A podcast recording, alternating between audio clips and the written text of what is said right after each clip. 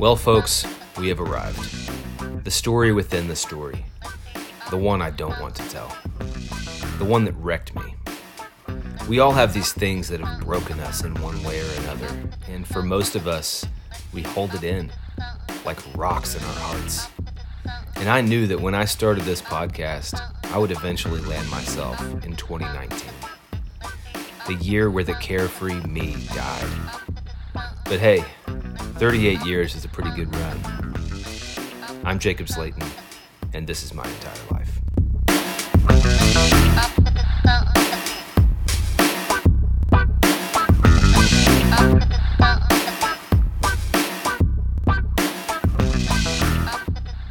All right, folks, listen. I've sat here and I've recorded this episode several times. And every time I start to speak, I get tangled up and tied up in this like quest for accuracy and um, transparency and and uh, you know the deeper underlying stuff behind it. And it, it- gosh, it's just for those of you that have been through um, what is known as a church split, you know that it's just hard to talk about. It's hard to um, communicate. It's hard to put into words what happened. You know, there's um, there's just so many different tangents you can follow, and and if you were involved in it and invested in it, it's almost hard to have like a coherent conversation about it because you get off onto tangents and you say, well, this this oh man, that leads to this and that that, and it's just. Um, it's just like a swirling, you know, like I, I tell you what it reminds me of. I read this book years ago um, called The Road by Cormac McCarthy. Unbelievable book. Most terrifying book I've ever read in my life. I've never read a book that um, like literally scared me as much as The Road. It's just uh, if, if you're looking for like a post-apocalyptic like thriller that's wonderfully written, read The Road. Um, but there's a, there's a part in the road where he describes like this um, this ball of snakes that was just like a twisting, um, silent, just twisting mess of snakes, and that's what it felt like um, in the church, in my church, in the beginning of 2019, and truthfully, the entire year of 2019. It felt like a just a twisting mess of like just dark snakes. Uh, not that the people were snakes, but it was just um, mesmerizing and it was just confusing, and you sort of can't tell where one snake ends and one begins. It's just a mess, and you know, I, so the the question that you're wondering is, what was happening? What was it all about? And there was a lot, and and I'm like I said, you can't describe it in in a lot of ways, and I'm not going to tell other people's stories, but to give you a general idea, there was just like deep, deep internal stuff that you've just decided is the truth that you're not going to budge on, on all sides of of the spectrum, and it had to do with the interpretation of scriptures and it had to do with you know sort of the modern day you know how are things today in this world versus 2000 years ago? And and what do we do with this and that? And what about this verse? And what about this thing? And and, and you know to me uh, it it felt a whole lot more like an an effort to exclude certain people from doing certain things. And that's where I have a problem anytime you're going to try to um, exclude someone in the Christian faith um, from something, you need to kind of pump the brakes, okay? Unless there is someone in imminent danger, okay? Like, obviously, we don't need, um, you know, people with a, like a serious like criminal history, like serving in the kids' rooms, right? I mean, there's some sort of like mainline kind of stuff like that.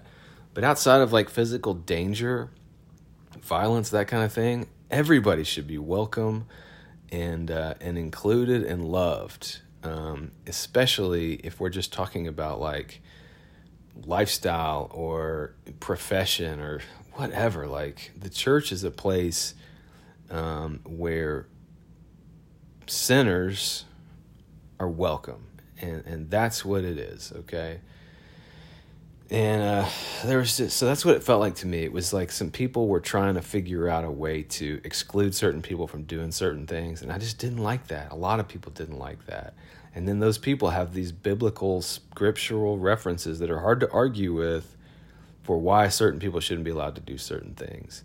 And, you know, in my mind, I'm like, you know what? I don't really care.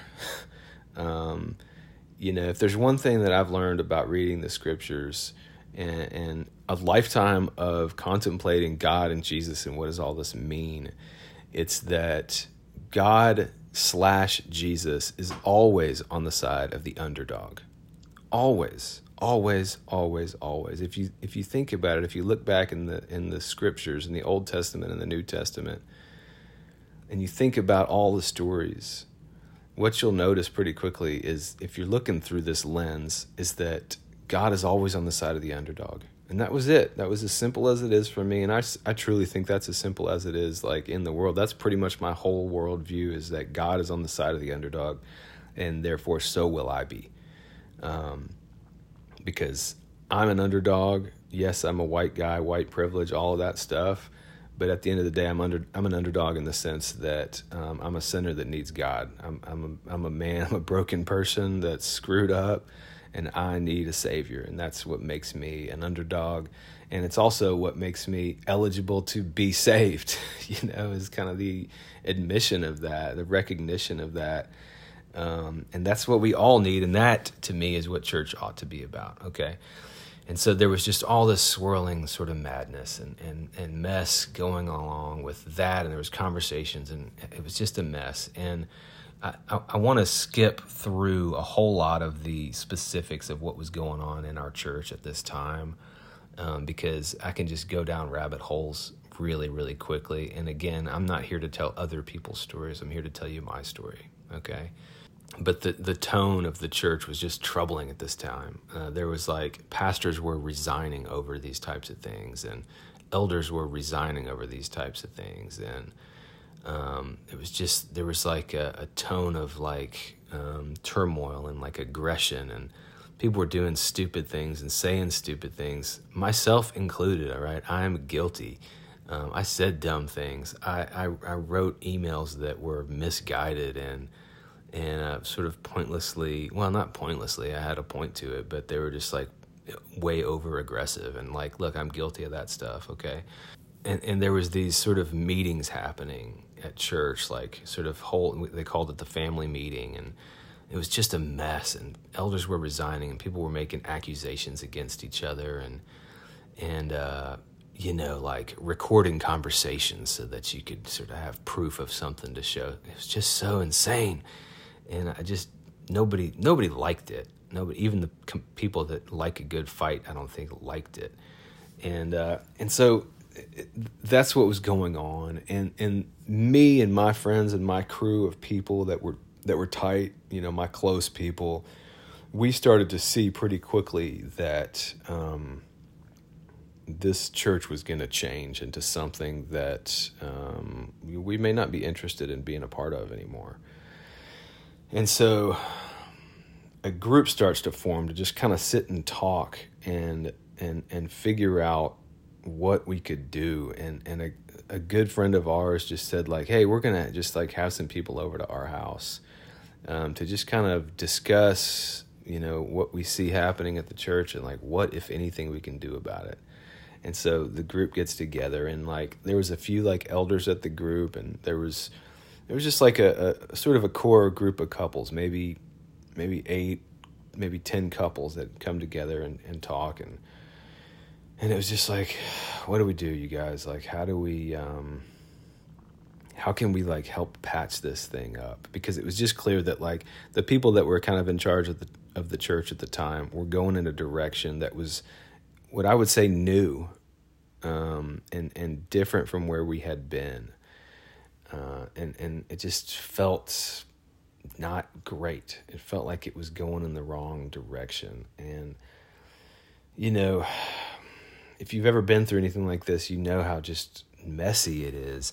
And uh, we're just like talking about what we do. We're, we're praying. We're trying to figure out like how do we save this thing? How do we right this ship? Is there something we can do or say that would be meaningful? Because the people that were running the church, um, like we we know them. We we we know them. They're they're good people. They're great people. They're close friends. You know, these are people that um, these are these are men that I've you know prayed with and had like these weekend retreats with and become really close with and and we're just trying to figure out like what can we do to kind of help steer the ship? And there's people like crying in this meeting and and we had several of these kind of uh you know what i would say is kind of like to be honest it felt a little bit like um our little group of people was like um, the the Rebel Alliance in Star Wars. Not to paint the other group as um, the Empire, but it sort of felt like that um, in some ways. You know, it felt like we were this kind of ragtag, you know, band of nobodies um, trying to do something good and sort of defend the underdogs um, against a group of people that were just like bound and determined to um, to go the way that they felt like they needed to go, um, which we didn't see as being the right direction, you know. And so um, during these sort of talks and meetings, and this is like, we'll say it's like March of uh, 2019, something like that, and it was just a mess. We knew it wasn't going to go well, and I, I realized, you know, I play a lot of chess, and uh, there's a term in chess that is is a really great term that um, defines life a lot of times, and the term is zugzwang. Zugzwang means that it's your turn to move. You have to make a move, and all of the moves that are available to you are bad. and uh, and and and we were in Zugzwang in this group, in this situation, in this church it was we felt like we needed to make a move, and all of the moves that were available to us were bad, um, and that's just what it felt like. And so we started to ask this question of how do we lose well? We're, we're going to lose this battle. We're going to lose this battle, and you know what? I was uh, I was okay with that because you know, there's this quote by one of my favorite Christian authors of all time. Um, he wrote this book, Kingdom, Grace, Judgment by Robert Farrar Capon. And there's a quote in there that says, In spite of all of our fakery, Jesus' program remains firm. He saves losers and only losers. He raises the dead and only the dead. And so to be on a losing team felt right to me. You know, it felt okay but I was still feeling drawn to uh, fight for something. It was just a mess. Uh, but the question that was going around was, how do we lose well? That's kind of how we were feeling. So, during all this time, my anxiety was just like through the freaking roof, you guys. it was, um, it, it, it was the worst position I've ever been in personally because I felt responsible for a, a, group of people. I was running the men's ministry, even though it was like unofficially. There was, you know, a couple hundred guys looking to me for leadership. I just felt like I didn't know what to do. You know, again, I was in Zugzwang. I had no good options available to me and my my my heart is just racing and and here I'm I'm sort of being faced with the idea of just like uh, losing this church, this community of people that I had come to love, and we had moved from Little Rock to North Little Rock specifically to be a part of this church family. And I had me and Micaiah both, and our kids had put so much time and and, and energy and sort of love into helping to build a beautiful thing there. And we did, you know, we, we have sort of blood, sweat, and tears wrapped up in this and, and time and energy. And, and the community was so tight and it was just fracturing and, and I couldn't hold it together. I just wanted to hold it together. And um, so around this time, um, I'm, I'm just like short of breath all the time. And, you know, I just couldn't um, figure out how to be myself anymore. And uh, anyway, on Easter weekend of this year, we um, of 2019, we, me and some friends, sort of my tight group of people, um, book a camping trip um, down to uh, Moro Bay State Park down South Arkansas on the Ouachita River. And uh, on the way to that camping trip, I had been dealing with this swallowing issue for um, a couple of years, kind of in a, in a mild way. And I think that because of the church drama and the anxiety and just all the mess that was tied up in it, um, it had really um, become exacerbated and, and just was it had gotten a lot worse. And the the issue is basically generally when I like start a meal or eat something quickly and I'm too hungry and I swallow too quickly and the food gets stuck in my throat. And it's not like I can't breathe, but it's just stuck right there in my esophagus and it's really painful and I try to drink water to wash it down and the water just like stacks up on top of whatever food is stuck in there and then I'm like oh, it's just a mess. And so on the way down to this camping trip, I uh, I was I ate something and it got stuck in my throat which happens often, especially when I'm like, like I said, eating too fast or too hungry or I'm not relaxed. And at this point in my life, I was not relaxed. I was never relaxed. I couldn't freaking relax. I was just tight. So the foods get stuck in my throat, and I pull over, and and Micaiah knows that this is sort of an issue for me, and I pull over, and I, a lot of times I can fix it if I get out of the car or stop what I'm doing and just like take a deep breath, and kind of walk and just kind of relax and focus on relaxing all my muscles and everything and and uh, and it'll kind of you know go down or sometimes I can kind of choke it up you know basically throw up and uh, but I couldn't get this down and and uh, sooner or later like we had been there a long time maybe 20 30 minutes just on the side of the road and uh, the Whitleys pull up beside, behind us. They were, you know, a little while behind us on the road, but they pull up behind us. They saw us stopped, and they're stop and check. And you know, I'm just trying to like calm down. And anyway, um, Andrew gets out of the car, and he's kind of like talking me through it a little bit, and and um, you know, what had begun to happen with these things was like it would turn into a panic attack.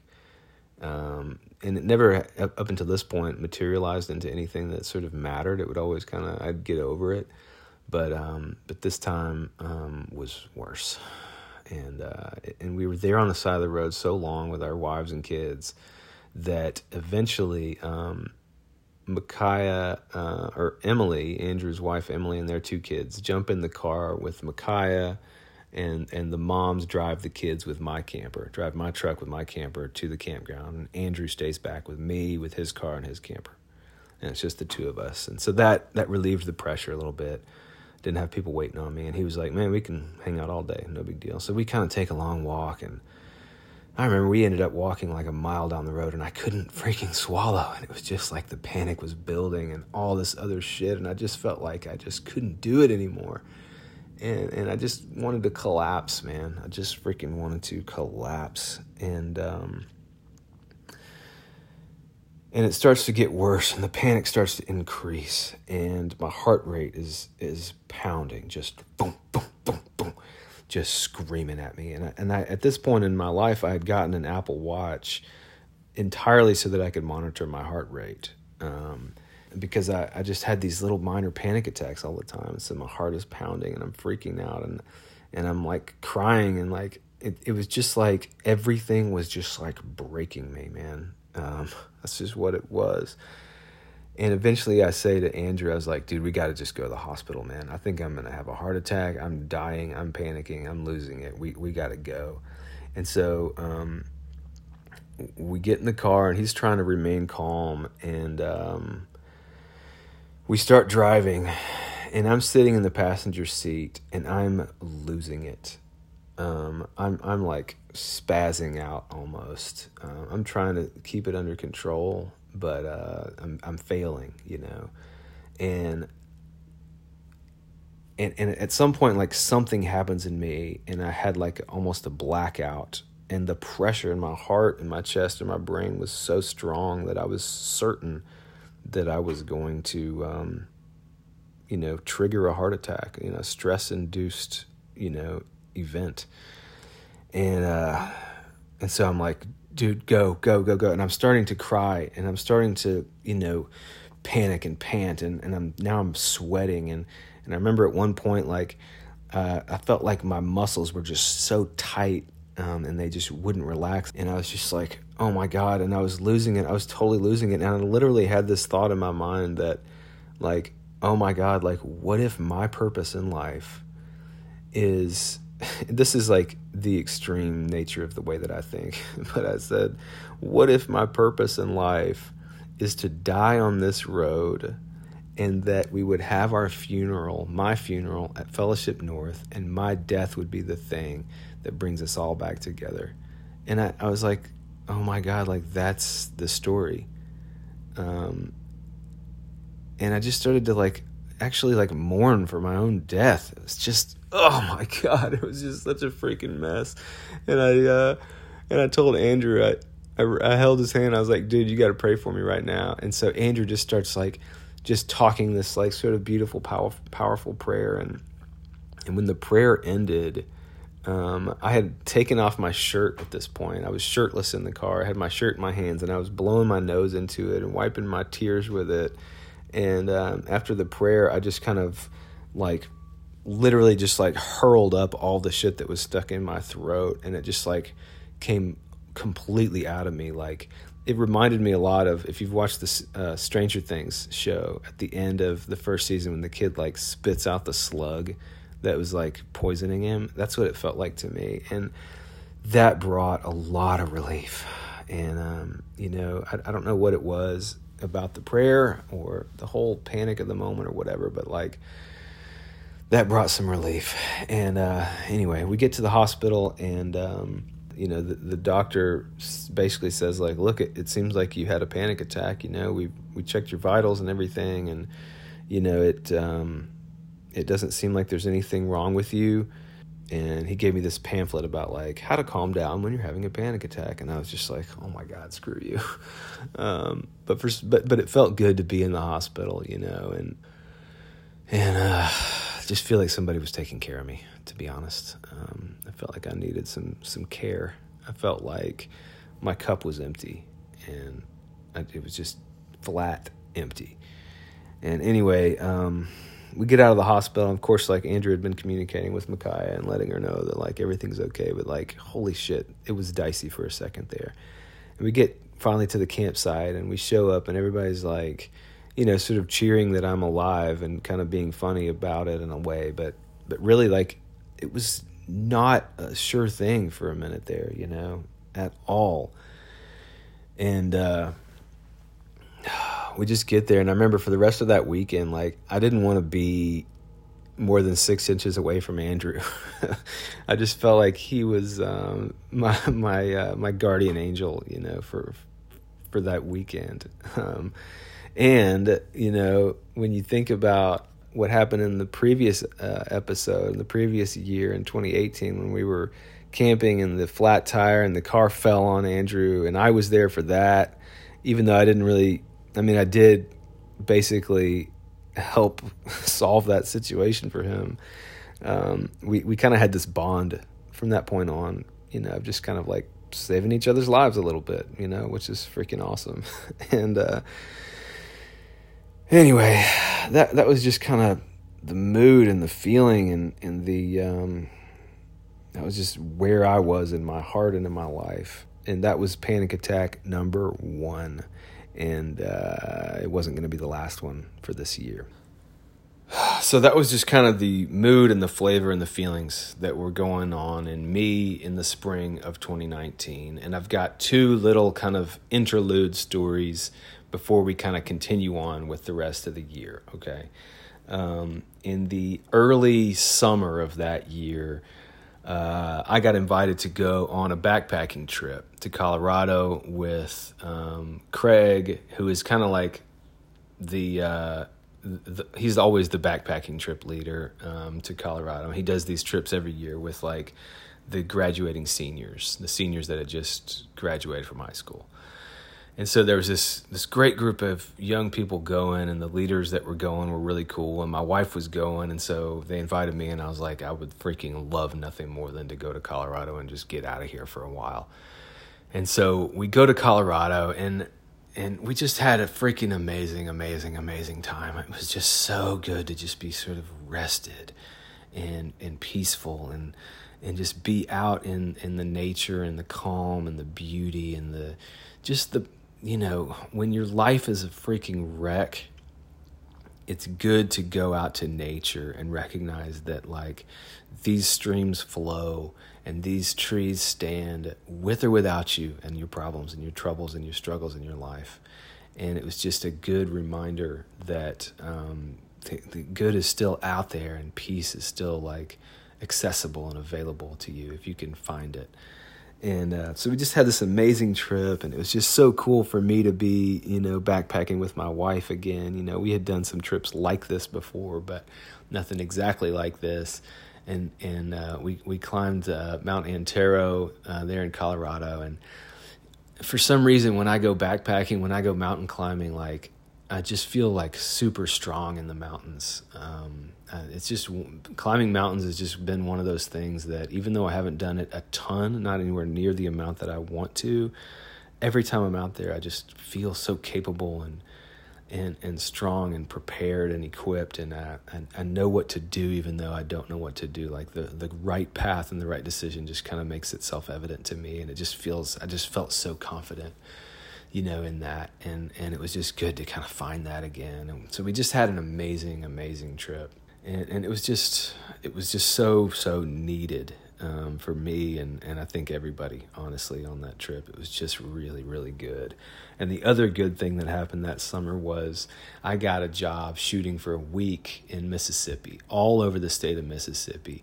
I drew this map and it was all the way down to the Gulf Coast and all the way up to the northern part of the state and all points in between and my buddy Mikey went with me. He's my kind of main sidekick photo assistant um, on on these kind of jobs, and uh, you know, just as an assistant. Um, when I when I need a second shooter, it's Andy. When I need an assistant, it's Mikey, and that's kind of the way it's been for a long time. And so, me and Mikey just kind of scheduled this whole trip, and I had to go shoot all these at all these different factories and stuff, and it was just so fun. It was just such a good like another good break from um, the norm which was a mess, to just go and clown around with him for a week in Mississippi. And we went to these casinos and we went to New Orleans and, you know, just running around and being silly and having fun and, and stuff. And it was just, it was just so, so good, man, um, to just go out there and, and just goof around and have a good time and, and do that kind of thing.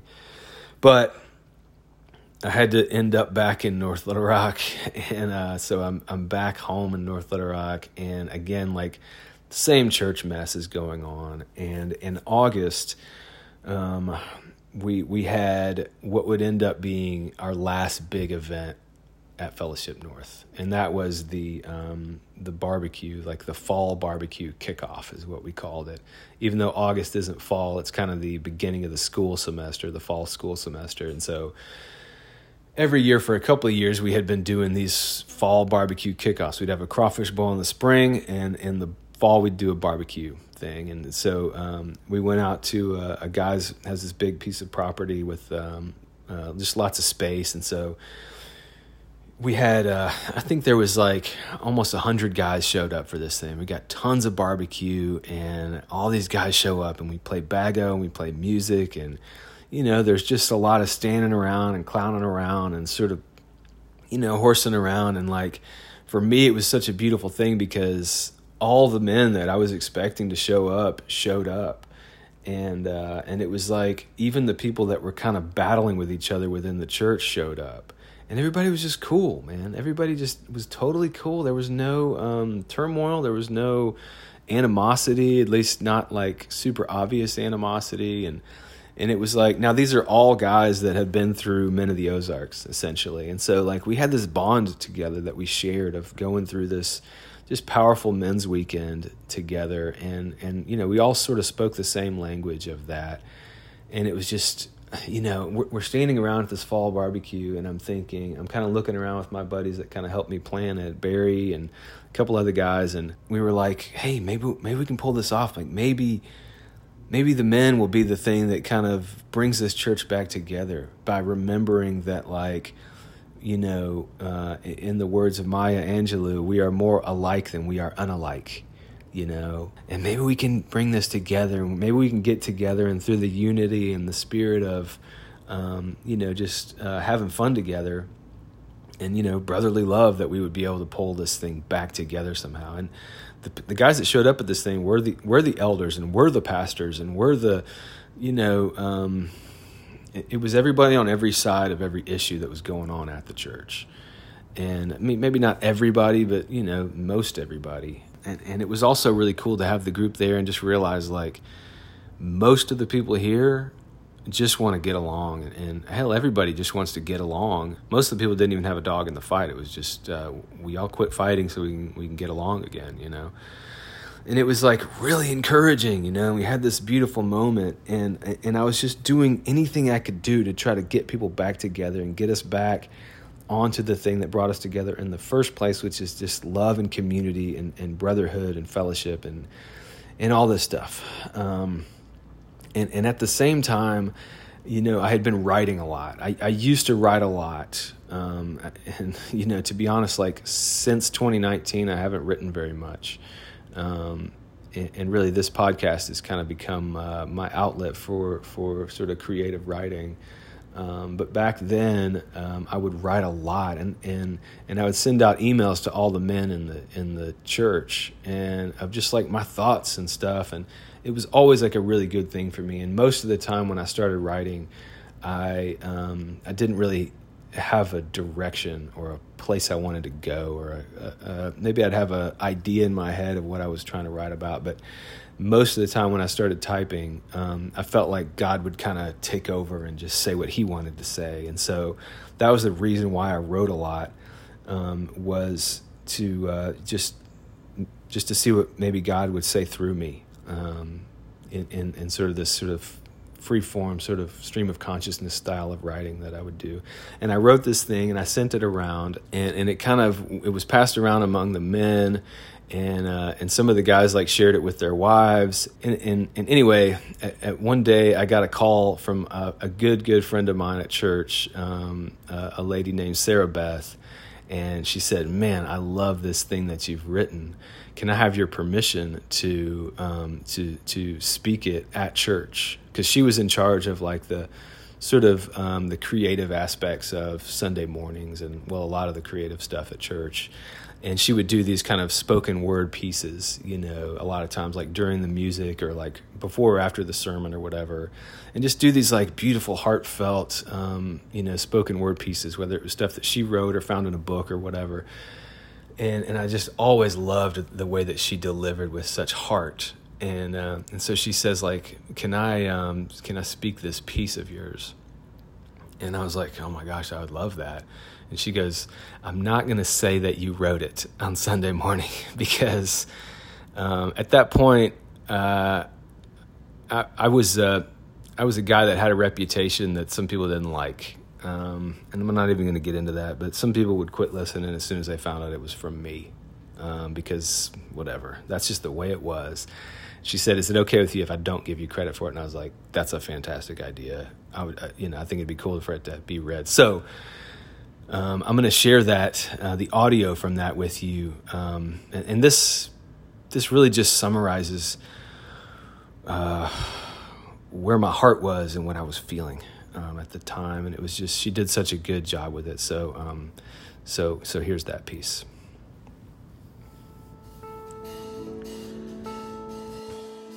Jesus is King.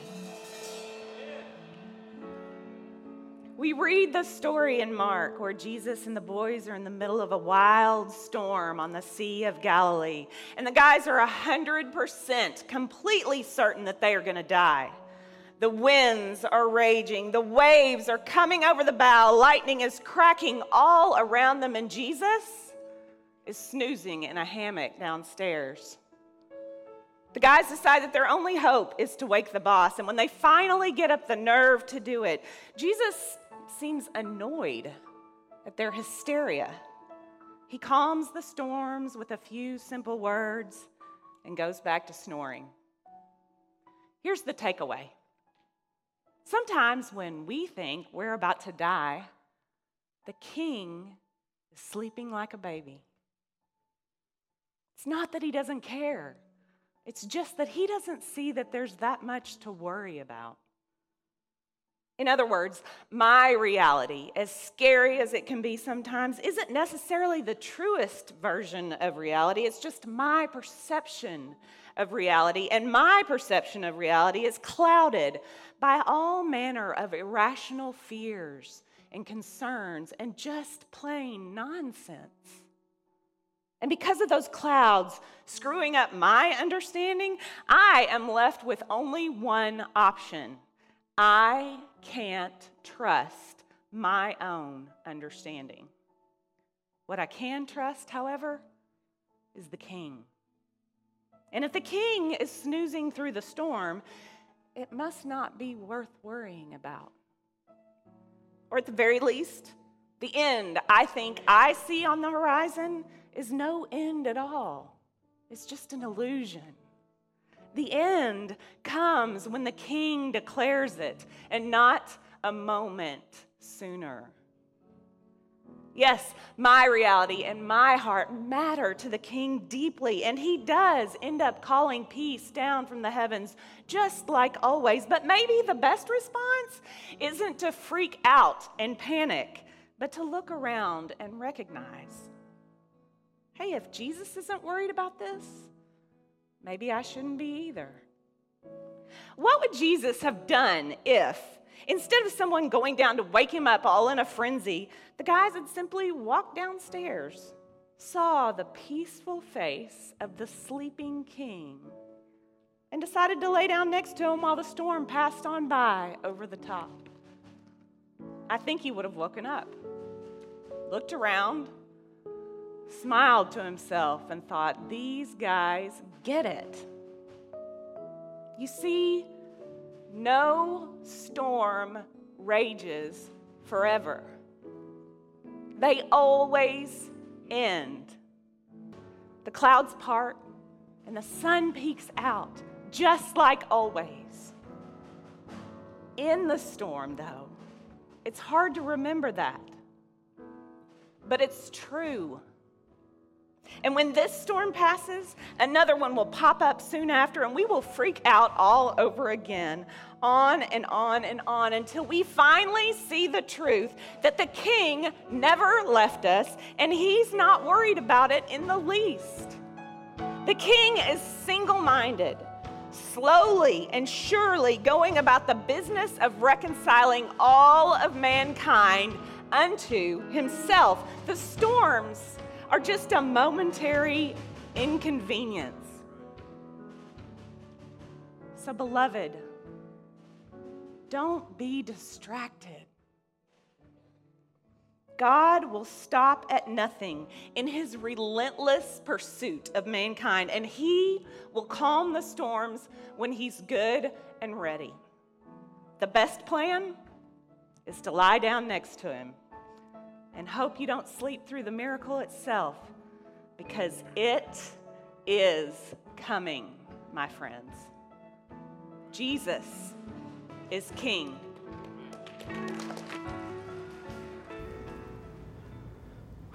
So, yeah, what, what a beautiful um, performance of this this little written piece that I did, and, and I'm so thankful for uh, Sarah Beth just doing such a good job with that. Um, and but it, as you can hear in the in the audio there, um, you can hear people clapping, and you can hear the band um, sort of swelling with the with the words, you know, and and I just felt like this is the spirit that we need to get behind, um, and for whatever reason, it just didn't seem to fix it like I wanted it to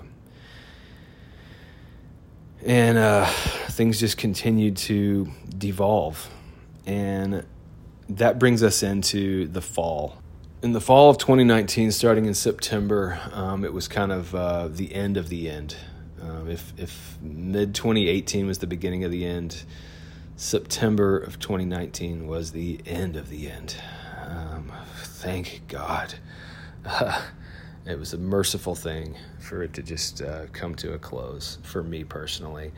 Um, and what happened in September um, was we started, so with our August fall barbecue, that kicked off our fall Bible study that we were doing, which, you know, again, like me and Barry and some of the other guys on our team were leading and producing all this stuff and making it happen. And we were going to start our fall Bible study. And I don't know if it was, I feel like it was the day one of the Bible study. It was probably, you know, maybe the first week in September but we are supposed to start this new study thing. I forget what the thing was going to be that we were studying. But we show up at church um, at uh, 6 a.m. on, I think it was a Wednesday morning for the Bible study. And, you know, I got there at maybe a quarter till six, and I was just kind of walking around trying to, um, you know, make sure the lights were on and the, uh, you know, had to print out some things and stuff like that and, and kind of just get everything ready. And, uh, and I was walking around and I was, like my panic attacks had just um, I mean, almost said they they were coming back, but they really never left. Like even in the midst of these beautiful things, like there was a pause on them when I went to Colorado and Mississippi, and some you know some days are better than others, but like in in September it was just back in full force, and it was just clear like people were leaving the church left and right, and you know these meetings with this little small groups of people like you know the rebel alliance um, were happening and it was just becoming less and less hopeful. And so this bible study i show up and i had just been feeling like panic and stress and tension and anxiety um, you know every day. And, and and this this one particular day i show up at church and and it was really hitting hard. And i was supposed to like introduce and lead the uh, and kind of open up the bible study on that day. And uh, as as guys start to show up, it's it's right at six o'clock, and the, the place is kind of filling up. And I had kind of found my table of guys that I was going to sit with, and and it was kind of the normal group that I had been in, and for the last couple years for these Bible studies, you know, the same five guys or whatever at the same table that we always sit at. And you know, uh, I, I sit, I kind of put my, my my Bible down and my water bottle down on the table, and I'm walking around trying to get the sound equipment turned on. And when I come back to the table, um, one of the uh, one of the elders was sitting at our table, and it was a guy that um, I wasn't really friends with. Um, and, and he shows up at my table and there had been kind of word going around that some of the elders were kind of like trying to get information about what some of the other people were saying and doing, kind of quote behind the scenes or whatever. And so when this guy showed up and sat down at my table, it's possible that he was coming, you know, as a sign of peace with me. It's possible. I didn't stick around to find out. I saw him sitting at my table and my panic button was just pounding, just bam, bam, bam, bam, bam, like panic, leave, leave, leave. Like I was just like, get away, get away, exit, exit, parachute, because it, was just I was gonna pass out right there. And and and I just um, I turned and I, I found my friend Jim and I said, Jim, he was kind of on our men's ministry like leadership team with me, and I said, Jim, um, I am not feeling good. I gotta go. Can you open this thing up and lead this morning? And he was like, Yeah, are you okay? And I said, Yep, I just need to leave. And he goes, All right, I got it, brother. Just, uh, you know, take care of yourself and I'll give you a call later. And I went back outside in the car. I sat down in my truck and um, I seriously, seriously considered um, driving myself to the hospital right then. Um, it was it was full heavy, heavy, heavy panic. And uh, but I randomly had a doctor's appointment scheduled for later that day, just like my annual like checkup was scheduled for later that day. And so I was like, all right, if I can just stay calm right now, I'll just go to the doctor this afternoon and I'll talk to him about it then. Um, so that's what I did. I went home and I like laid down. I, I think my appointment was at like two o'clock or whatever. And you know, at, at, this point, I was thinking like, I'm I'm done. I, am done. I'm done. I'm done. I'm I'm not going back to that church anymore, man. It was just it was not it was just unhealthy for me, like physically. Um, and and so I go to the doctor at two o'clock. I'm sitting in the waiting room, and they call me back, and just to add insult to injury, literally, um, I'm sitting in the uh, in the doctor's office, like sitting on the little table, waiting for him to come in.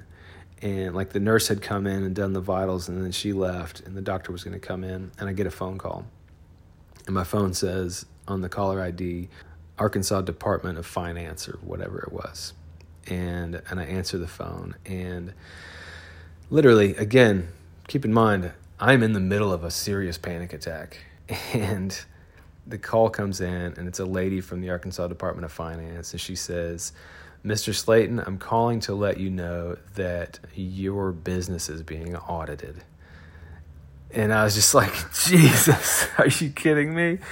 Um, you know, I think I literally said something to her like, Great, yeah, no, that sounds about right. Um, what the hell does this mean? And she says, Well, I'm going to, um, you know, be in touch with you and I'm going to need some paperwork from you and blah, blah, blah. And um, I'm just calling to let you know that that process is being started.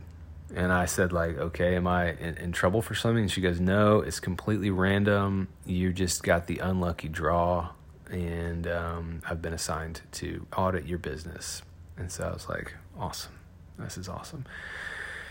And uh, so, anyway, it's just like, it literally like I took that phone call as a way of saying like th- this whole year I had been just kind of asking God like what do I do? Show me what to do. Show me what to do. Tell me what to do. Give me a sign. Sh- give me the path to walk. And and that phone call was to me God saying to me just get out. Just get out. You just need to get out. You need to be done.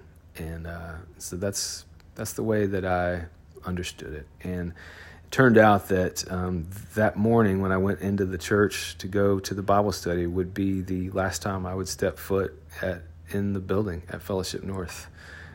It was um, it was it was bittersweet.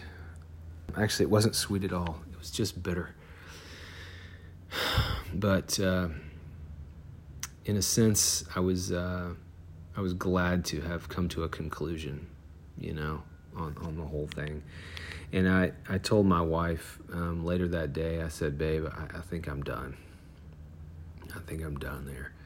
I don't, I can't go back. I can't go back. Um, I think our time there is done. Um, and, and, I told her, I said, I, Look, I, I'm not telling you what to do, but I think I'm going to have to be done there. Um, it's just too, too much for me. And uh, it, it's not going to go the way that I want it to go, you know. And, and I don't want to stand in the way of what they want to do. Um, but whatever they're going to do going forward, it's not going to be with me. and that was just devastating. It was just totally devastating to come to that conclusion. Um, but at the same time, it it felt good to just have a conclusion, to have a decision made. Um, you know, so so that was that. And uh, sadly, um, though the uh, that did not relieve all the pressure. Um, you know, I, I it, things continued to increase, and in fact, two days later, um, I had my massive panic attack number two, and uh, and this was essentially like I'm calling it a three day long panic attack because it started on that um, Wednesday, and I think it was that like Friday or Saturday that um, that it culminated. And what happened was, my family and I were hanging out here at the house, sitting on the couch um, one evening. We were watching Captain Marvel um, together as a family. Me, me, and my son had been going through all the Marvel movies, and, uh, and we were watching Captain Marvel. And I was laying there on the couch, and again, I had been in this three day long panic attack. And it was just crushing me. And I'm laying on the couch and I'm just trying to be calm. Literally I, I, was relaxed right? I'd been laying on the couch for an hour. We had eaten dinner. I was you know i wasn't hungry. I wasn't tired. And the panic was still kind of there in a, in a small sort of dose. And then all of a sudden boom! Um, my heart rate went through the freaking roof. And i have the apple watch like data to prove it. My resting heart rate is generally around 71 72 And I looked at my watch. My heart rate jumped from 72 up to 193 beats per minute, like that, out of nowhere. And and this one is hard to talk about because um, whereas I thought I was going to die in um, April in the car with Whitley, um, I was certain that I was dying um, in September with this one. And, and my heart rate just screamed through the roof. And all of a sudden, I went from completely calm to unbelievably high heart rate, um, sweating, nausea, dizziness, pain in my arms, pain in my chest.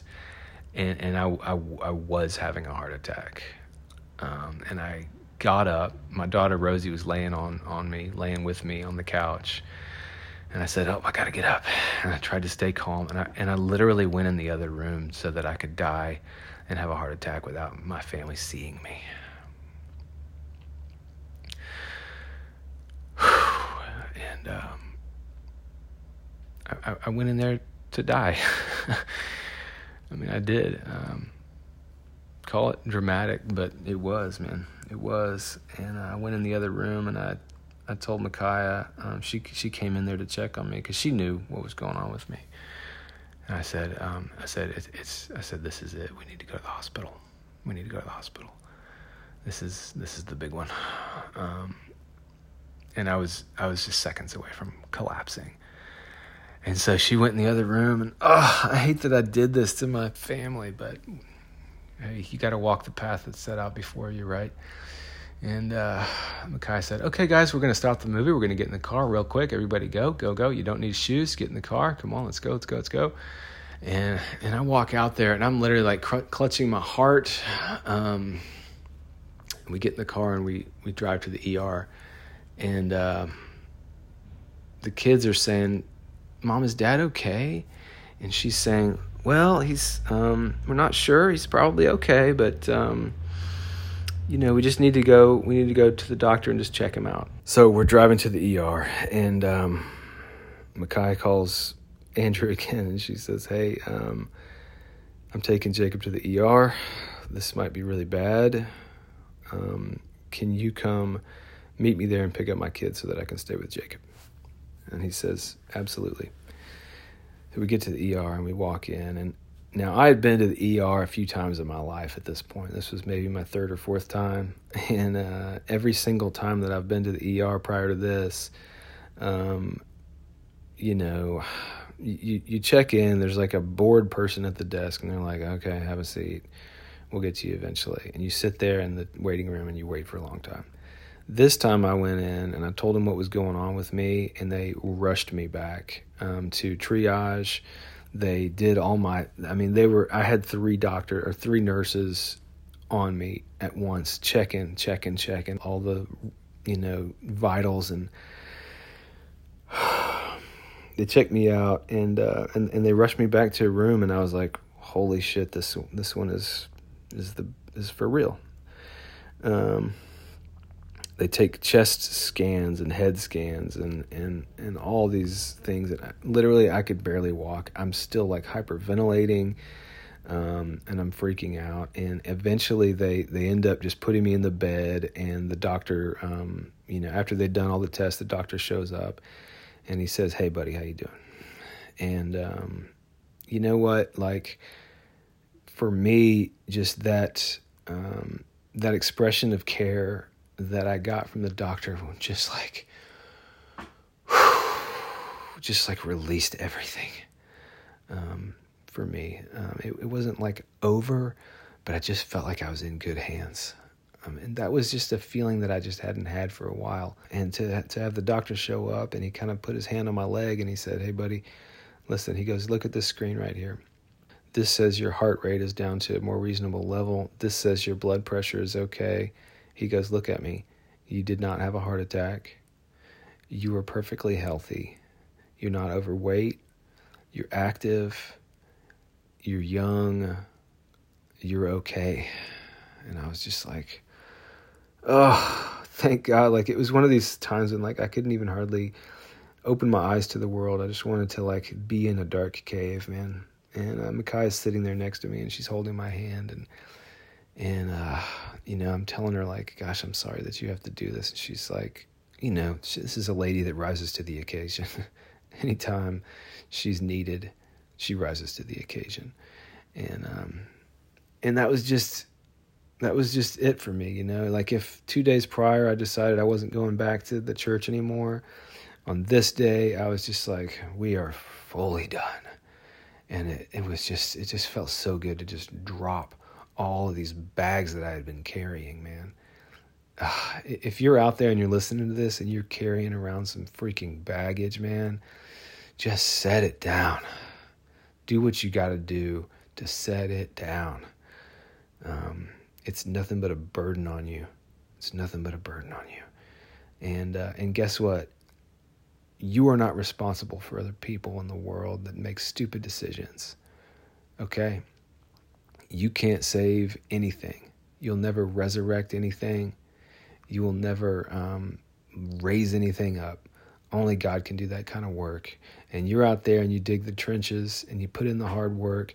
But at the end of the day, God does what God does. And it's not on you. Okay? So just that's my message to you and anybody out there that has been through a, a terrible situation. Okay, look, sometimes things are your fault. um, but most of the time, when it comes to this type of a situation where you're just involved in a bigger thing, it's okay to just say, I'm done. I'm done. Um, and even when it is your fault, you can still just be done. Um, you say what you need to say to people, but just move on. Get get through it. Get over it. There's something on the other side that's good.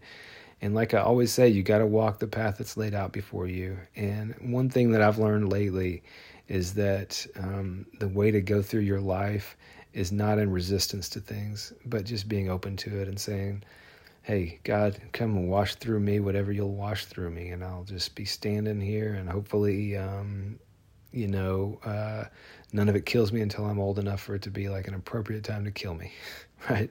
That's just kind of where I was at, you know? And so that was just, um, that was just the end for me of, of so many things. It was, it was my way to, um, you know, just kind of step away um, and just say, like, I'm just going to be on the sidelines for a little while, you know later on that year, um, we still had a Men of the Ozarks trip scheduled for October, and I was still excited about doing that because that's kind of the spot where I shine, and that's where I feel like God had told me, like, look, this is what I want you to do and focus on. Let everything else just kind of go as it goes. You do this and take care of this thing, and I will take care of the other things. So we had our uh, a, a Men of the Ozarks trip for October 2019. And it turned out to be our last one, um, it, it, which is the, I mean, last one for now. There will probably be some in the future here, but um, prior to this, we had been doing like two to three to four a year for 10 years. It was this beautiful, vibrant thing that I think gave the church a lot of its um, sort of roots and uh, and heart in sort of the last that that previous ten years so knowing that this was maybe going to be the last one for a while was was pretty sad, but I was also really excited about it because I had some good friends going, and uh, it was just a beautiful, amazing thing. And I remember just walking around the camp up at Castle Bluff, just just kind of walking through the, the gravel and the and the, the grass and the trees and the you know the buildings and just kind of um, reflecting on all the beautiful, amazing moments that had happened there over the years. Um, and that is what I take with me when I think back about Fellowship North and my time there. Um, those are the things that stick with me.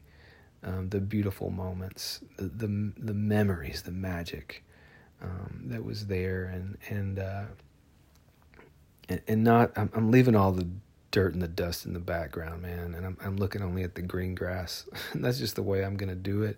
But being up there at Castle Bluff and just sort of being in the spaces up there and remembering those moments and just having these um, these beautiful like um, just uh, sacred moments up there where I felt like the king just like skyrocketed out of the sky and smashed into us so many times up there in the best possible ways. It was just, just beautiful, and um, it it was just such an amazing thing to to go through that with with um, just some some really really good friends, uh, new and old. Um, it just it just felt like it, it felt like God was saying to me, "Look, one thing may be different and kind of breaking, but and this thing may be the last one for a while, but I am still the same that I always am. I am good. And uh, yeah, people can be kind of shitty, but I'm still good. You know, that was kind of my takeaway from that.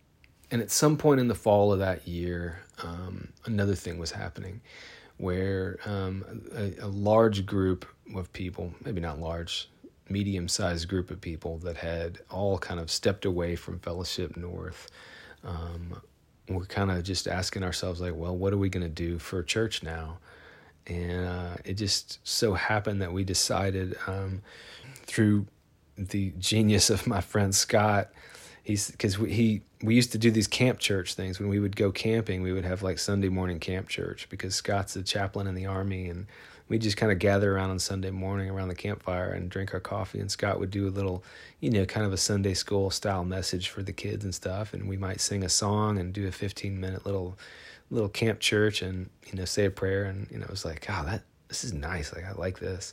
And, uh, and so Scott was like, well, we can just do camp church. We could just do that type of thing. And so at some point in that fall, we had our first meeting of camp church um, at uh, Burns Park in a pavilion here in North Little Rock, and, and we just told people like, hey, we're kind of doing our camp church thing. Uh, we're not camping. You don't have to be a camper, but whatever. We're calling it camp church for now, and if you want to come and hang out, we would love to have you, right? And the first meeting of uh, camp church was really cool, man. We had a lot of people show up, and you know, it was entirely people that had had left our previous church, and it was just like really um, heartwarming to see like okay maybe a new thing is happening here maybe uh, uh, you know, who would have expected that God had another thing in store for us? You know, sometimes we get so um, sort of tunnel vision on uh, what's going on right in front of us, we forget that uh, God's moving chess pieces all over the place, man. We don't even know about it. And uh, so Camp Church was really amazing, and that thing kind of blossomed and formed into something new, and and uh, it got a new name, and we started calling it Refuge you know, because at this point, you know, you can imagine the people that were showing up were just um, like battle wounded. I mean, it just looked like um, like the hospital tent in the Civil War. Like people were just come in just like beaten up. And so we were like, man, we just need a refuge. We need a place that you can go and be and feel safe and experience, you know, the love of God and um, and the beauty of His church and and feel good there and we're not going to make it controversial in any way. It's just a place to come and and worship and talk about God and and um, and and you know care for one another. So that started to like build, and it was like getting exciting and but at the same time like we were all still crushed and beaten from from the church mess you know the, the drama and the split that had taken place and and we started uh, meeting at this place called the innovation hub uh, which is kind of just this cool space, you know, in our town that, that was available to us through one of the people that was coming to church with us at, at uh, what we what we started calling Refuge, and and we would meet there on Sunday mornings, and I was back on the greeting team there, and it was just kind of this cool, um, you know, um, pieced together sort of mess, and we had these great musicians that were coming and different people speaking, and there was just um, there was kind of different people there every week, and and then, you know, later on in the fall and in the kind of early winter of the year, we started doing this thing called beer and hymns. And we would go out to the Innovation Hub and they would have beer and wine. And, uh, and, and you, you, you'd get a beer or wine and we would sing hymns, you know. And it was just like this beautiful freaking thing, man. It was just freedom and beauty. And, um, you know, we, we had these super talented musicians. Um, this good friend of mine named Hannah that just just like understands um, what the crowd needs at the moment, man. And she can, um, she just can weave a beautiful um, tapestry up there from the front. And so people would just come in, just kind of beat. and uh, and just kind of be ministered to, I guess. And I just remember so many times just sitting up there in the kind of upper um, upper rows of the seating area and just had my head in my hands, you know. And there was a lot of tears there, and there was a lot of crying, and there was a lot of just breathing, you know, and um, and just kind of uh, just sitting and trying to kind of heal, you know. And and you just kind of everybody got a big hug, you know, and everybody got a warm handshake, and it was like, I'm glad you're here, man. You know, you are welcome here, and it just felt so so good. Um, but at the same time, you know, we, we felt like orphans. You know, we felt like uh, refugees, really. Um, and so the, the name of the church was fitting, Refuge. And then as the winter kind of moved on, we did uh, we, we started meeting at this um, at this little bar. Gosh, uh, I'm just now realizing that um, the community that I met at Spectators um, that night, 10 years prior, um, that welcomed me with open arms, where I discovered that um, I went to a bar and it happened to be my church.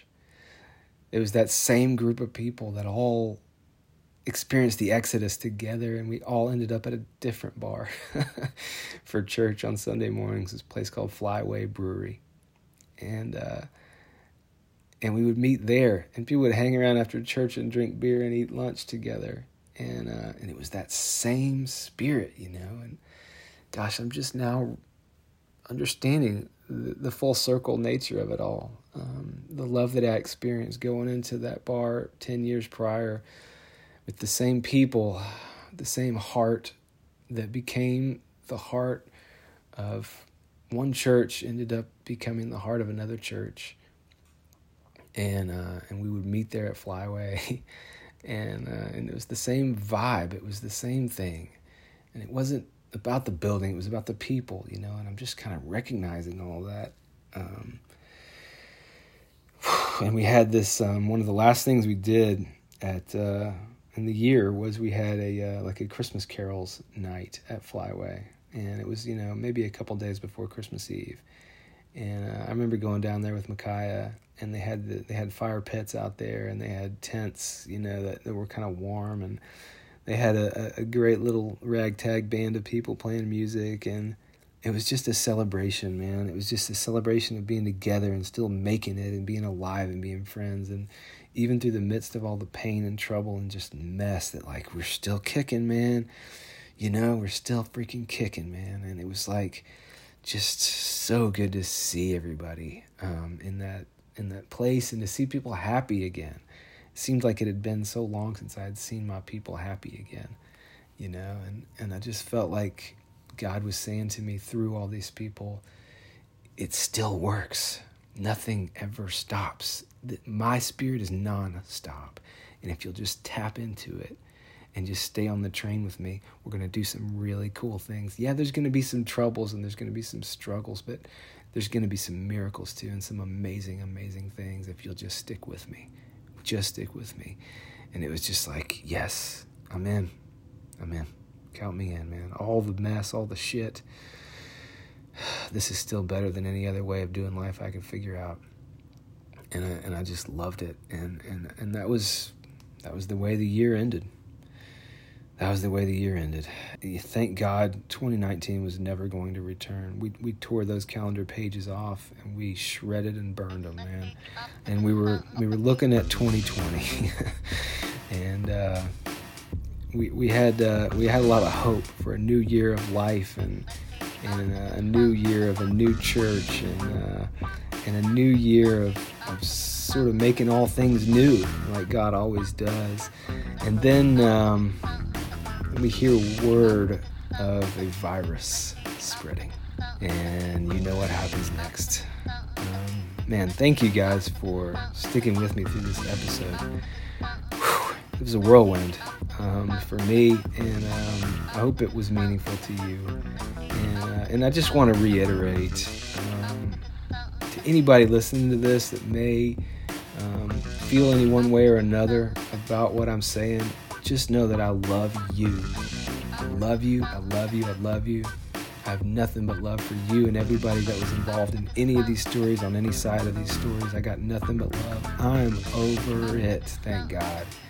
And uh, my prayer for you is that um, you would be over it too, and that we would all be looking towards the horizon for new things to come because that's what God does. And um, even though 2020 turned out to be another shitstorm, um, God does beautiful things in the midst of the madness. So um, come back next week for um, for that episode, and there's only going to be two more after this one 2020 and 2021 and then we are going to wrap up this whole podcast of my entire life. Thanks for listening guys. Come back next week um, and uh, take care of yourself man. Take care of yourself Peace.